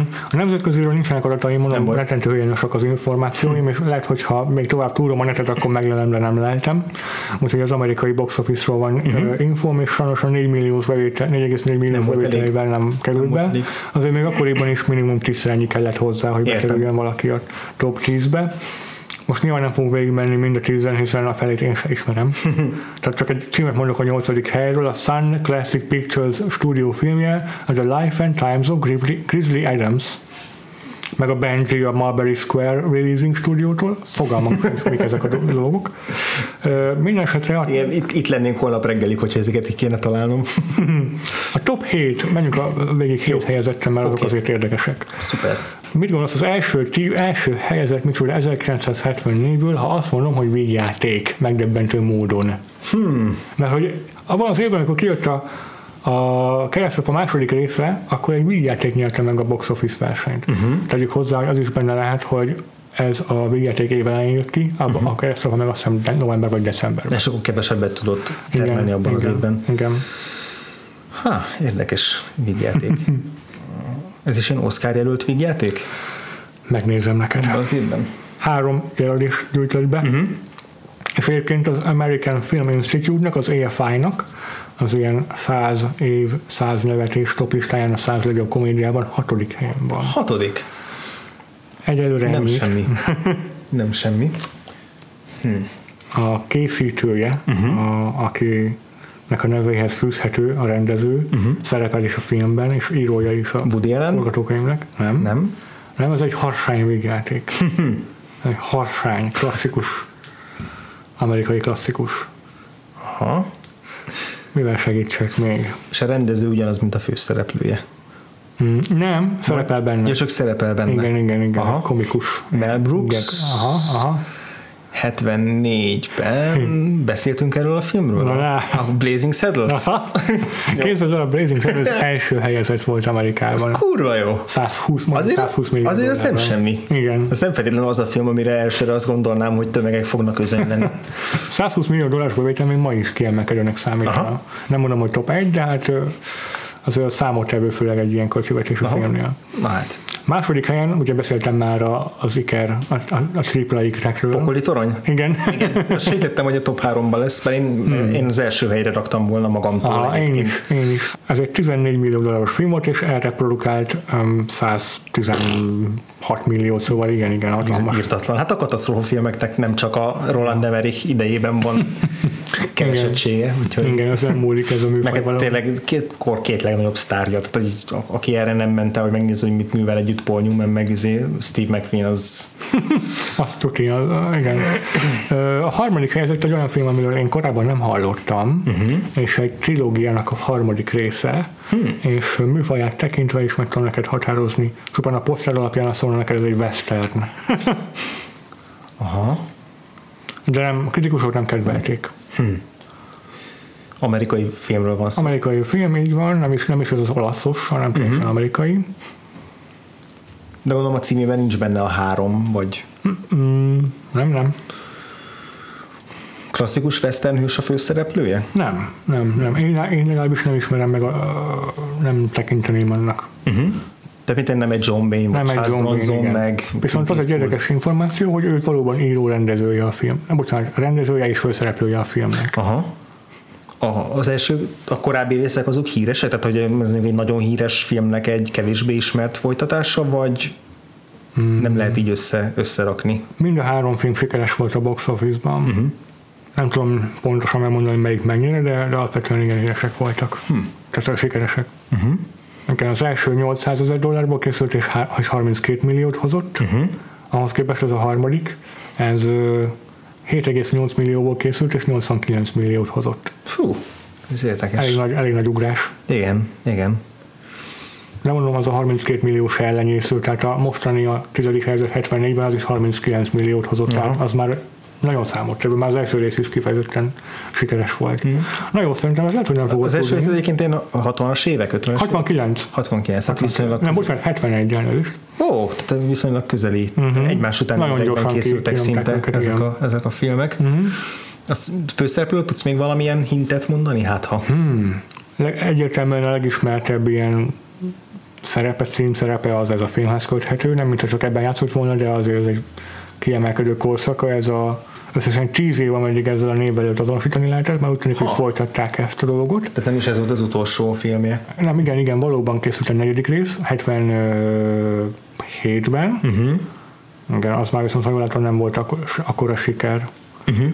Mm, aztán később 78-ban már csak kisebb szerepeket, 78-tól már csak kisebb Aha. szerepeket kapott, és készült egy ötödik film ebben a szériában. Tiszta Rocky egyébként. Kurva jó. Nem sikerült befejezni ezt a filmet, úgy látom. Hmm. Ez se készült talán, ha jól látom. Aha, aha. Nem szabad a gazda. Ez egy Billy Jack nevű filmszéria, mert Billy Jack volt az első rész cím, Billy Jack, és Aha. annak a harmadik része a Trial of Billy Jack. A főszereplő és rendező Tom Laughlin, Aha. és fogalmam sincs mi ez. Érdekes. Igen, ez nekem sem ismerős. És a harmadik helyen van. Kemény. Lenyomva egy újabb végjátékot, Aha. Mivel egy évben jött ki a Blazing Saddles-el, hogyha emlékszel arra, mit beszéltünk arra a filmről, talán ezügybe fog ugrani akkor. Másik stúdiónál készült furcsa módon. Aha, de esetleg azonos szereplővel? Uh-huh. Jim Wilder filmről uh-huh. van szó? Ez is? Uh-huh a Young Frankenstein az ez az év? Igen. És ez az a film? Igen. Kurva jó! szóval képzeld, a Mel Brooks két filmet csinált, egyiket a Warner-nél, a Blazing Shadows, és a 20th Century Fox-nál a Young Frankenstein. Uh-huh. Nagyon furcsa, hogy így ugrabugrált a stúdiók között egy Igen. éven belül. Igen. Következő helyen újabb katasztrófa film van a háromból, melyiket tippel előre. Airport. Furcsa módon nem. Az Earthquake előrébb végzett, méghozzá jelentős különbséggel, mert 79 milliót szerzett az Earthquake, uh-huh. És 47,2-t az Airport 1975. Az Earthquake-ben milyen színészek? Igen, az nekem sem volt meg, azért nem maradt fel. Valami a Charlton Heston rémlik, de lehet, hogy tévedek. Igen, az a Charlton Heston, Ava Gardner, George Kennedy, ja, azaz ja. bizony. Igen. Igen. És annak az filmzenét képzeld el, kiszerezte John Williams. John Williams, szép. Valahol el kell kezdeni.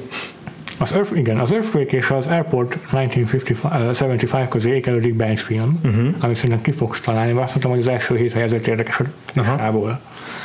Szóval, mit tippelsz, mi volt a hatodik abban az évben 47,5 milliós bevétellel Amerikában? Esetleg egy olyan film, amit, ami egy olyan ajánlatot kínált a nézőknek, amit nem lehet visszautasítani? Egészen olyan. akkor, akkor ez csak is a kínai negyed lehet. Keresztapa kettő. Így van. És az utolsó három helyezett az így kb. ismeretlen számomra, ahogy mondtam. Aha, mik voltak? az egyiknek a címe ez a furcsa The Life and Times of Grizzly Adams. Uh-huh. Ez egy uh, történelmi fikciós novellának, a, vagy igen, novellának az adaptációja. Ja.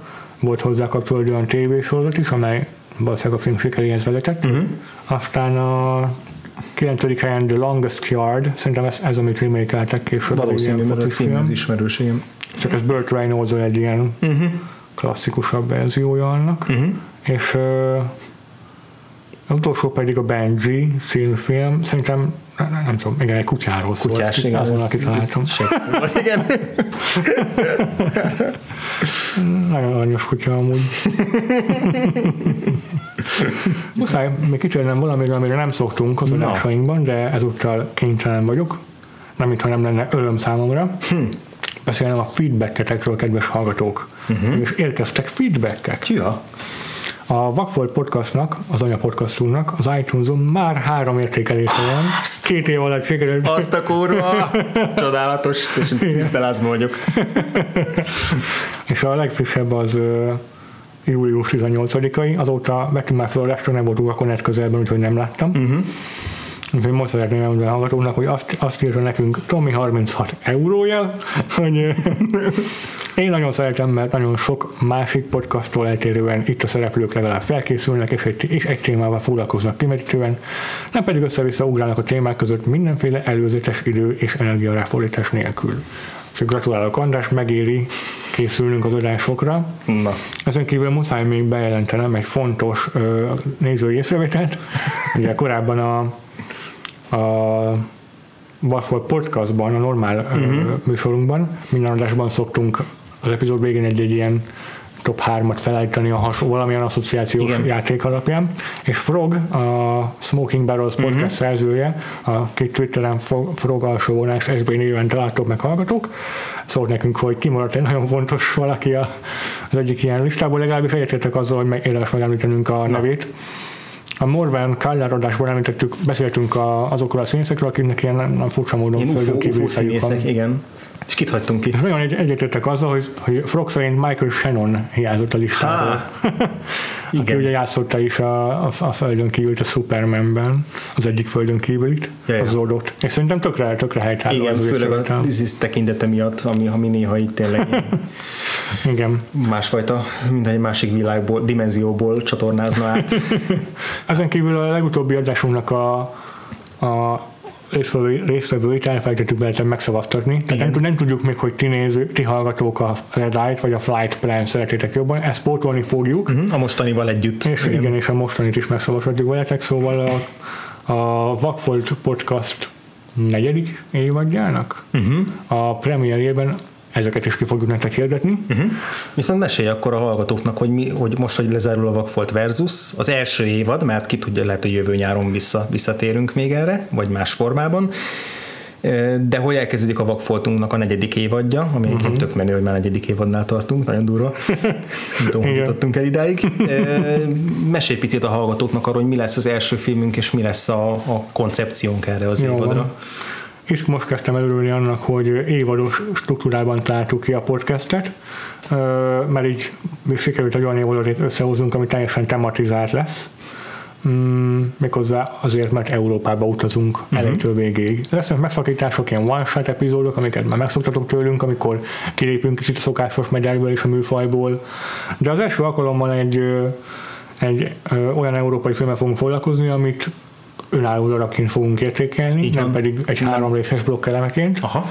Viszont ettől függetlenül lesz mihez kapcsolnunk. Uh-huh. Ugyanis a film címe La N, hogyha ez valaki nem mond valamit, akkor a magyarul gyűlölet címmel adás, vagy forgalomba került film Matthew Kassovich rendezésében. Uh-huh. Főszerepben Vanson Cassellel. Remélem az ő nevét jól tettem, legközelebbre megnézem. Ha nem, Ö... akkor eljön és agyonver minket. Az biztos és azért is az is az egyik apropója ennek a filmnek, hogy az előző évadban beszéltünk Spike Lee mm-hmm. filmjéről, a Do the Right Thingről. Köszönöm. Amelyet bizonyos vélemények vagy rossz nyelvek szerint igazából remake-elt Kassovitz a, a gyűlölettel. Most, hogy így megnyíltak a, a DM csatornák, meg egyéb elérhetőségek, ugye Twitteren már elérte bennünket a Vagfolt Podcast Twitter username alatt is, oda nyugodtan, sőt, ezt nem mondom nyugodtan, oda, is, oda várjuk tőletek a véleményeket, a, akár az adással kapcsolatban, akár a következő epizódnak bejelentett témával kapcsolatban. Uh-huh. Szóval, ha bármi mondatotok van a Kaszovic filmjéről, a gyűlöletről, akkor előre szólható nekünk, és igyekszünk azokat beolvasni az adásban. Léci írjatok, mert akkor nem úgy érezzük, hogy a vákumba kiáltjuk a szavainkat.